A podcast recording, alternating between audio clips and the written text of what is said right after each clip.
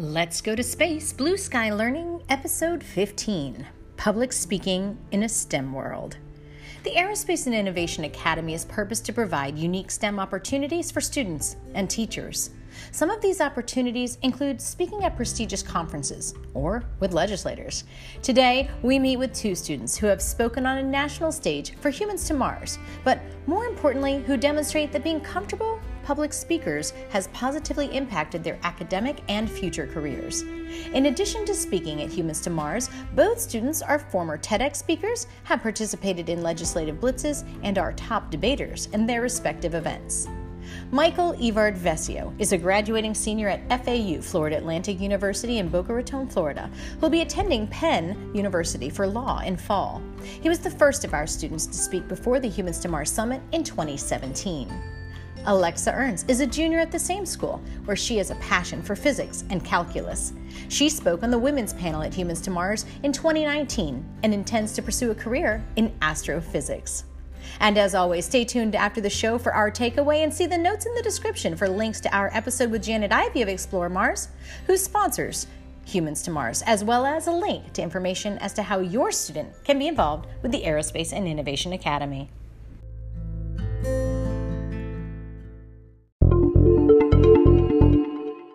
Alexa and Michael, I feel like I haven't seen you in forever. Thanks so much for joining us today.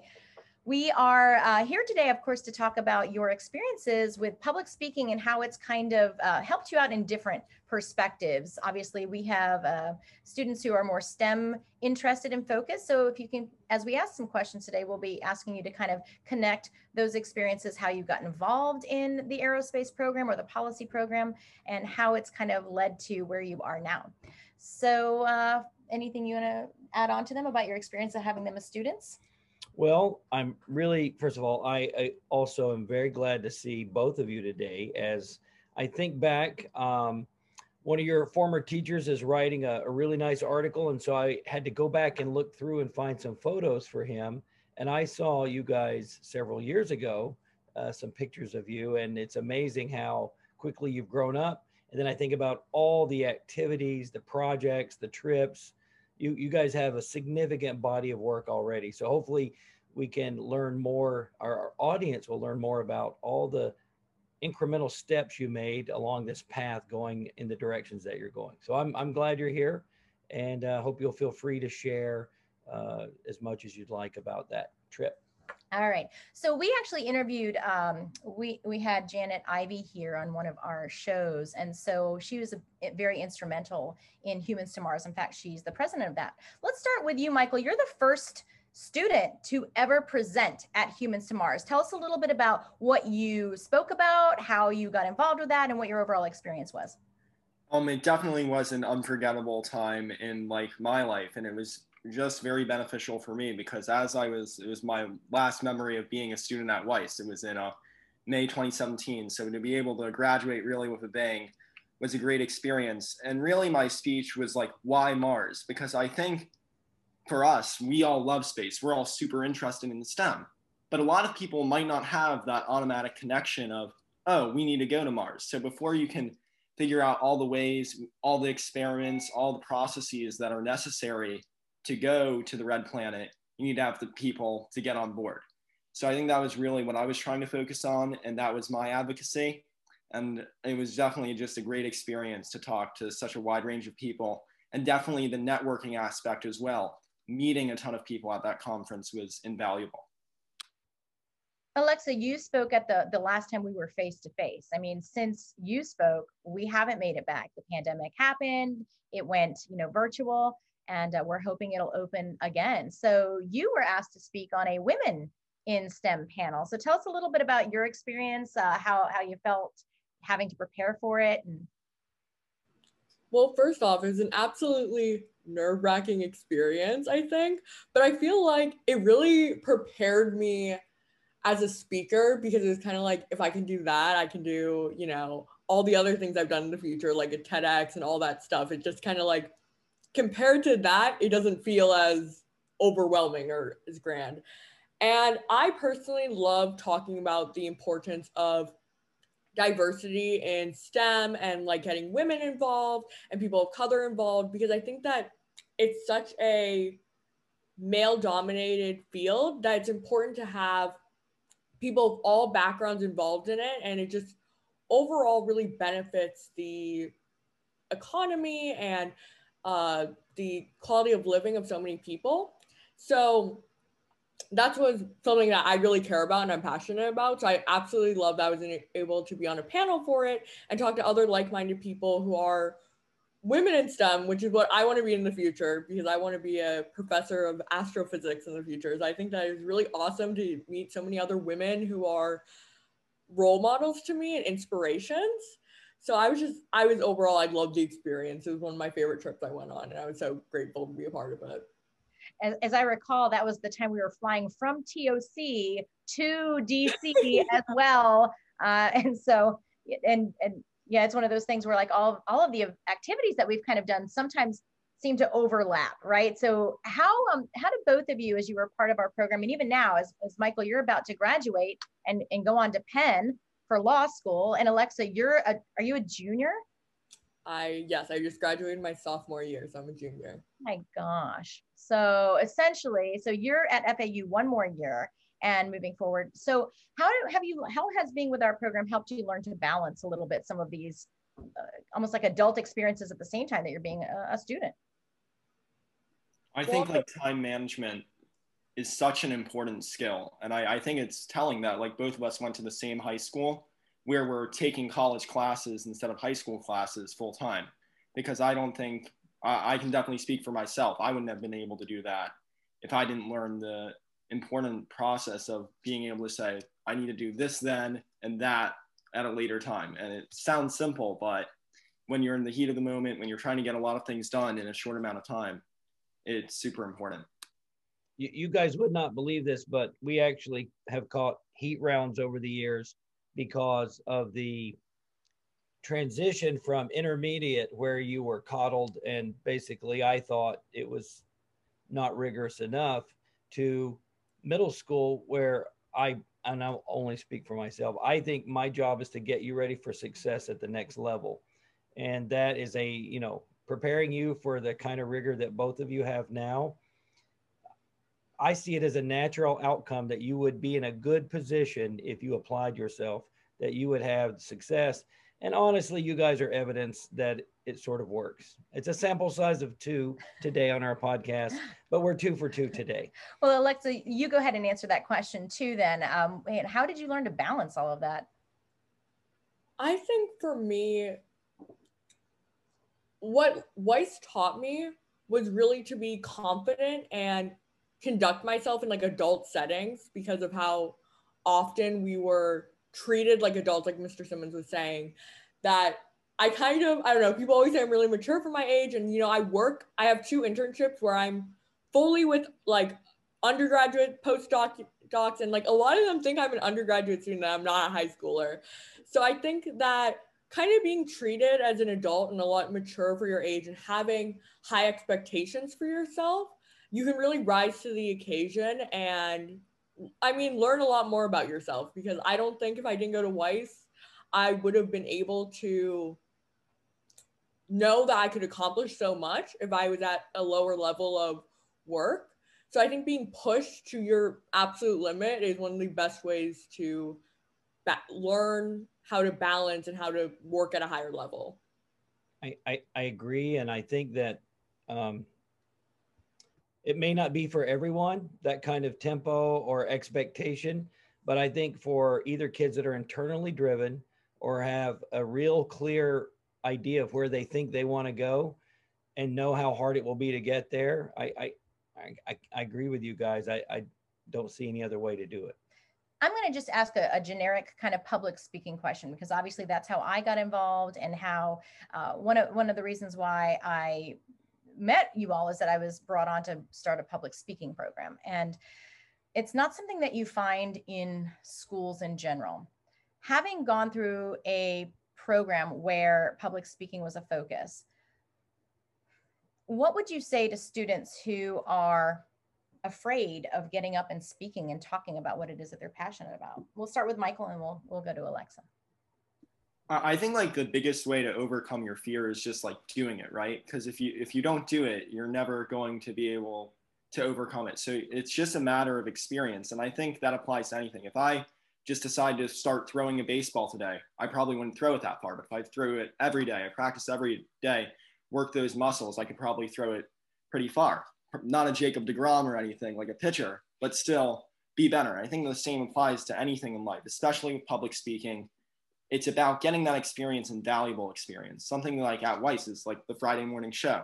Because now you're not only speaking, you're speaking in front of your peers. You're speaking in front of a community that responds well. Because at Weiss, if you fail, which doesn't happen often, the teachers and the students are there to pick you right back up and support you and encourage you that that's a moment to grow from. It's not a moment to, oh, I mean, I'm quitting now because it didn't work out. Alexa? For me, I think if you have a fear of public speaking, that means you need to do public speaking more, because public speaking is such a fundamental aspect of every facet of your life. If you're going to work, if you're talking to people, giving presentations, and I know we always say it, if you have great ideas but can't articulate them, then your ideas are worthless. So I think that public speaking is just so fundamental to what you do in life. So it's just, you got to push yourself and you got to do it, because it's just so important that if you don't have those skills, you're not going to be as successful as somebody who does. Absolutely. I think, and you guys are entering the workforce sort of, but you know, you can take a smart kid and they can learn technical skills. They can learn whatever craft, but it's all those soft skills that you guys are really good at that I think help put you in a position where employers or people want to work with you, right? Because I think it's fair to say you're both very effective communicators and you have good soft skills, people skills. There's no task you can't learn, right? There's no skill that a job will require one day. You know, there's no amount of research Michael could do, either of you could do in your respective fields. You can master that stuff easily because you have the aptitude. But I think the soft skills are like an art, right? You've got to practice them, and that will open doors for not just you guys, but any kids, I think, that jump on that theme. So we'll pivot now a little bit to debate. Of course, there's public speaking in general, the idea of just getting out, and depending upon your the audience, sometimes you have to tailor a message. Debate is a little bit different. And both of you were very successful and instrumental in not only developing part of our program, but also in staying part of, as we are leaving Weiss and starting our new venture. And we look forward to working with more students like that. How has being in debate been instrumental for you to have different venues, different, different forms of communication with that? So let's start with Alexa this time. So for me, debate was always something that I was so nervous. I would always be like shaking with my notepad, but I feel like over time, I got so much more confident speaking and being in part of, and being in group settings. And it also really helped me learn how to articulate myself well and get my point across.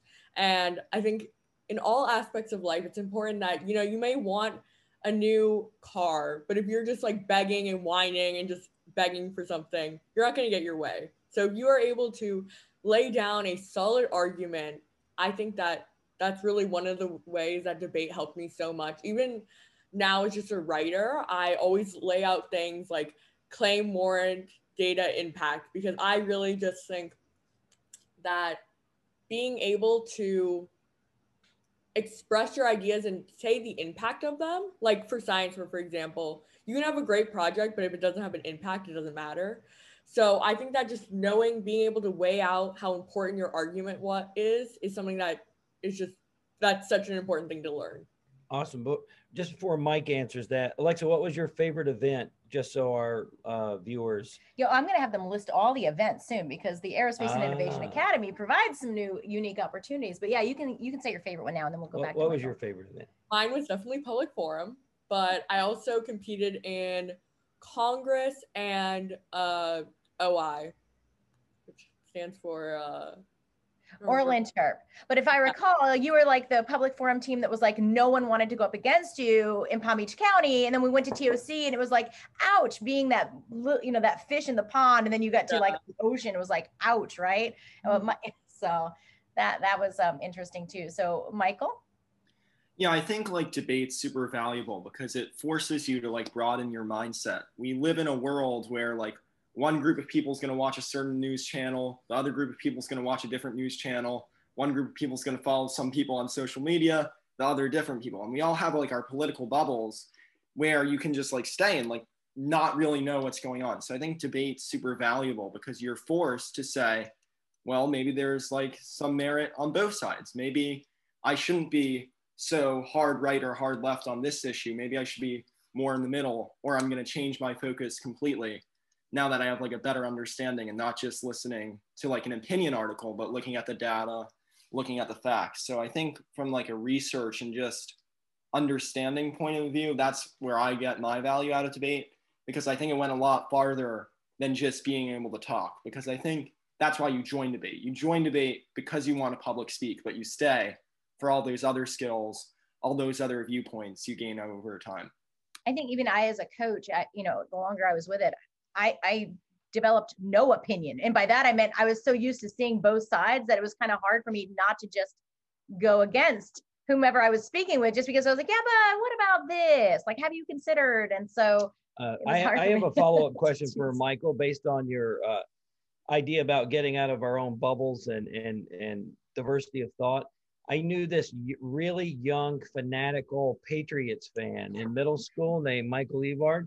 Has he become a Buccaneers fan recently? What's the story there? All right, so I can never root against Tom Brady. He's given so much to the Patriots, 6 Super Bowls, 3 MVPs, greatest of all time. So I rooted for the Buccaneers, but if the Patriots played the Buccaneers, it would be Patriots all the way. So you've mellowed in your old age. Now as you approach your 20s, you've mellowed. So. I don't know. If Tom Brady wasn't on the Buccaneers, I don't think I'd root for them. But yeah, I will accept that. I will accept that. Answer. I remember how angry you got with me that time that I made you fight on the other side of the Afghanistan argument because you're like, no, this can never happen. Yep. So I tell students that story all of the time about, and because they love hearing stories about you now that you've been coming back and mentoring, you know, working with the kids and coaching the kids. I love telling them little Michael stories from when he was in 6th grade and you were one of only 4 debate students at the time. I'm trying to remember, Michael, are you one of the kids that we went for a jog one morning and watched the sunrise from the Lincoln Memorial in DC? Were you on that trip? He was on that trip, but he like me, we slept in. We were smarter than that. We were not jogging. It was, those were some good trips to DC. For the viewers, Michael was on, I believe, the very first trip we took to DC with advocacy with the middle school students. I had done it years before with high school students, but I had no idea just how more effective I think middle school students are that are articulate and know talking points, know policy issues or bills, and then interact with legislators. I thought that was you guys were, it was a lot of fun. I'll be honest with you. It was more fun than work. Well, it set the way for me to get involved. And then of course, Alexa's also attended those, and Alexa just did this year's as well. Had to kind of, were you sitting in on the one meeting where the F-bomb was dropped by the, I forget whose office that was. The angry Marine officer for Gates. Gates' office. Yeah. So that's always, yeah, you heard about that though, right? Where he really took our poor little 6th graders and rip them to shreds. So let's talk about advocacy, since we're talking about DC on this part, and it kind of is how our policy group was formed, was this blending, this merge kind of debate and science, right? So we would advocate, of course, on behalf of different organizations, whether it was the Space Exploration Alliance. We've had some interviews with them as well, which I'll link to the chat or a link in the description to those episodes, but also with the American Institute of Aeronautics and Astronautics and Space Exploration Alliance. So let's talk a little bit about that. How was your experience in DC being on the Hill? I think it was just really great to be there. Obviously, like the majesty of it. It's really cool to be in Capitol Hill, see all the sites, and just being in those house office buildings and getting the sense like it's the people's house. It doesn't matter if you're a millionaire 6-time senator or like a 5'4" 6th grader. everyone deserves to be there and everyone deserves to have their voice. So just being engaged in the civic and democratic process and understanding you can do this as a private citizen. You can just get involved naturally without having like a political in or anything like that. It was just super encouraging to see how open the political process can be and how we can all participate and move the needle on issues that matter to us. For me, the DC trips were some of my favorite. I think that DC is just such a, I mean, it's the nation's capital. It's just the coolest city, I think, in America to go to. And I completely agree with Michael. Just being able to see that your advocacy has some impact, and like the people's word has, you know, impact, and like something that seemed really elite and like only politicians who are in the thing get to make an opinion. And I know the year that I went, actually, we were advocating on behalf of NASA's budget. NASA's budget got like increased, I think, that year. So I don't know. I'm not saying we did it, but it was something cool. Doing it. Yeah, it's cool, right? Yeah. As we get a little closer to the end of our podcast here, you know, you all have been with us for some time. And as we start this new venture and we welcome new students to try these, if you think back to the idea of how we were able to connect what we were doing educationally with the real world, right? Real adult work, networking, as I think Michael said earlier, and just the idea of being able to be part of what children never actually experience. When you think about that model for education, how do you think that that has impacted you as a student and even beyond? And we'll start with Ms. Ernce. So I think, honestly, just that did so much for me in general. We always talk about the STEM pipeline, but I genuinely think I would never have known that I absolutely loved physics and loved STEM without the experiences I had. One of my just like most life-changing experiences was going to MIT and meeting Dr. Carrie Cahoy. And any like application or anything or like essay, I always write about that. And that was just so inspiring to me. And it was life-changing almost, because I'd never found something that I just loved so much. And I just felt like at home there. So I think that getting those experiences at a young age are so much more than like what a typical school would experience. You would never know in middle school that you loved physics and you loved astrophysics if you weren't actually doing such hands-on experiments. Because I think part of the thing too is I hate biology, like doing bio classes, but I work at a bio research lab where I'm doing cancer research and I love it. So sometimes there's a disconnect between what you're learning in the textbooks and what you would actually do hands-on. So I think that our hands-on learning that we do, like with the CubeSats and stuff, are just such an incredible experience for the students, because they're actually getting to do what they would do in like real life as an adult. So it's cool. Michael?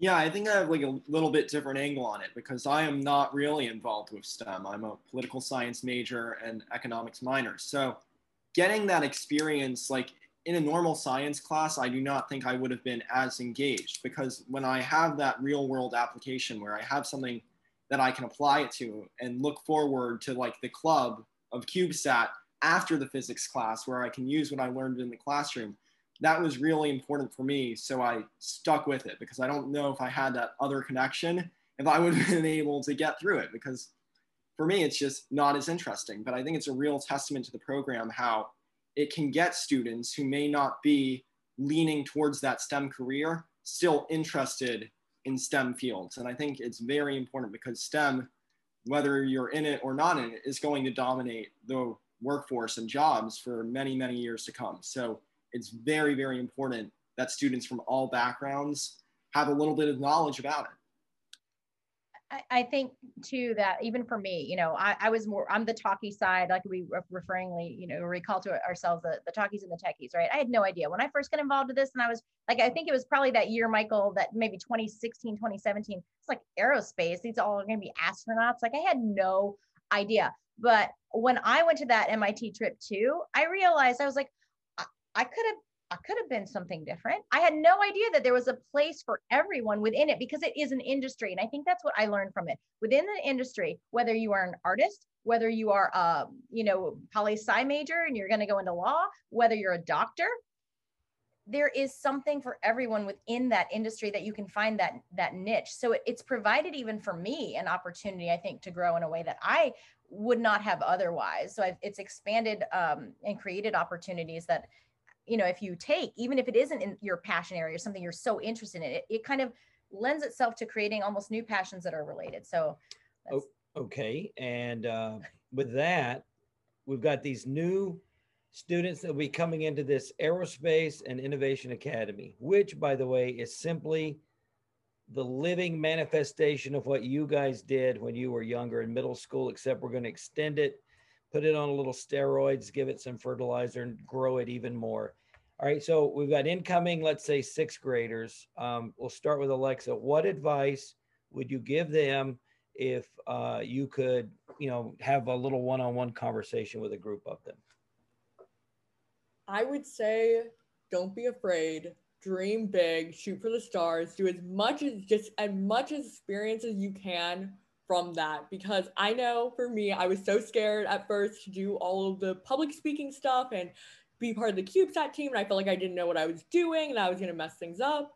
But as time went on, I kind of realized my worth and my value to the team and how I can help. So I think that just getting involved and doing as much as possible, because in the real world, you don't get like experiences like that handed to you. Like I know in high school, you have to email professors and go after opportunities. If you want to speak at a conference, you have to find the conference, send the abstract. And I feel like, when I was in middle school, there were so many experiences that were just given to me. And I think I really took that for granted, that's not a universal thing. So really just sign up for everything, like get as much out of it as you can, because you won't get experiences like that again. Michael? Yeah, I would say just be ready to work hard and work often. Like I think so much of those opportunities are just a consequence of hard work. Students are rewarded if they're going to put in the effort. And I think that's such a critical skill nowadays, because I don't know if now, I know this might sound like boomer mentality. I don't know if this generation works as hard as older generations.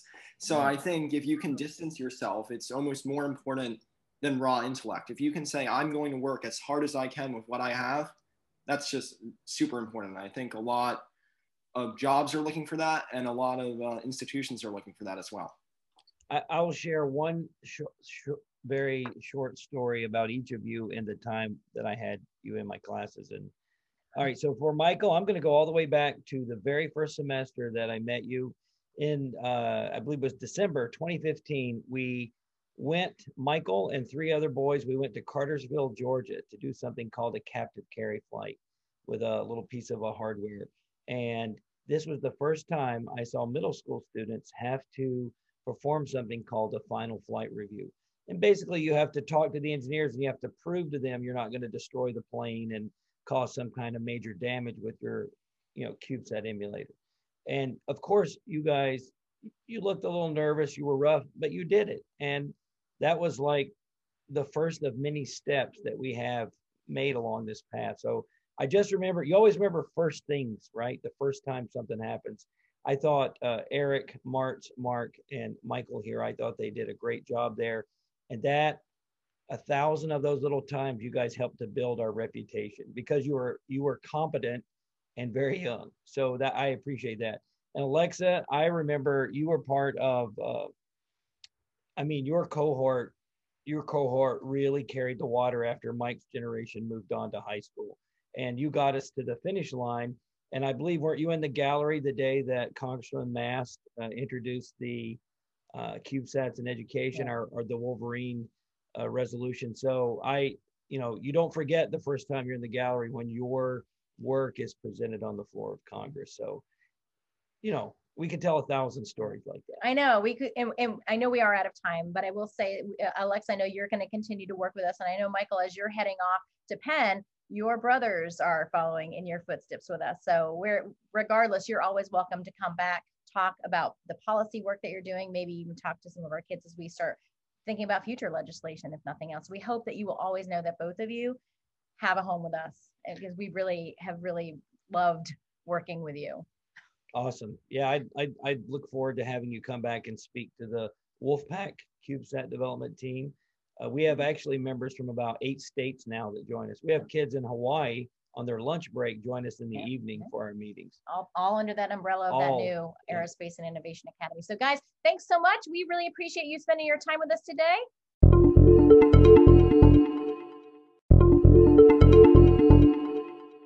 You know, and I think back of all the times that we've had starting this program together over the past 6 years now, I think it is, those are 2 students that I know that we will always remember. They've been really instrumental in helping to kind of take your content and my content and blending it together. So it's really great seeing them as they're about to head off to bigger and better things. I know Michael's went off to law school already, having graduated with his degrees, and Alexa's 1 more year and already interning, as she said. It's incredible the amount of work that they've been able to accomplish.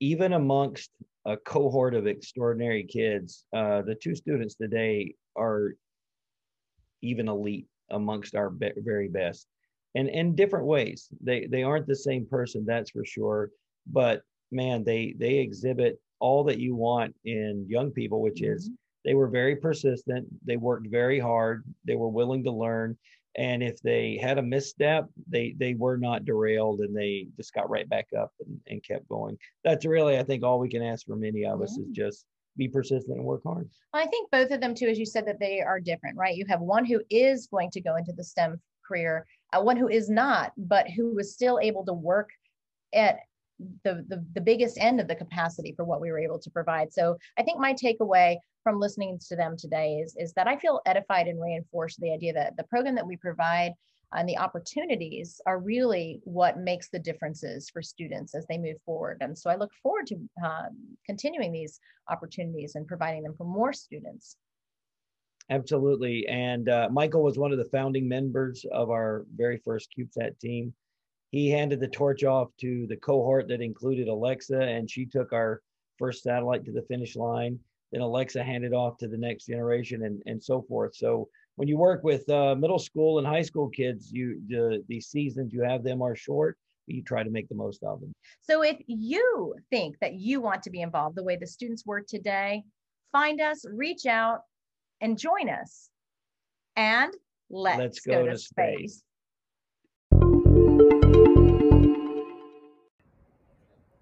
Are you or a student you love looking to be involved in activities like you hear our students doing? Well, come join us at the Aerospace and Innovation Academy. Our summer sessions will be opening soon, where we offer a wide variety from science to space, and going even into fall, there will be some courses for you as well. So head on over to our Facebook page at GoToSpace. That's G-O2 Space. You'll find us there. That's Aerospace and Innovation Academy. You can also reach out to us directly via email at schristensen, that's SCHRISTENSON at aerospace-policy.org. Once again, schristensen at aerospace-policy.org. Come join us.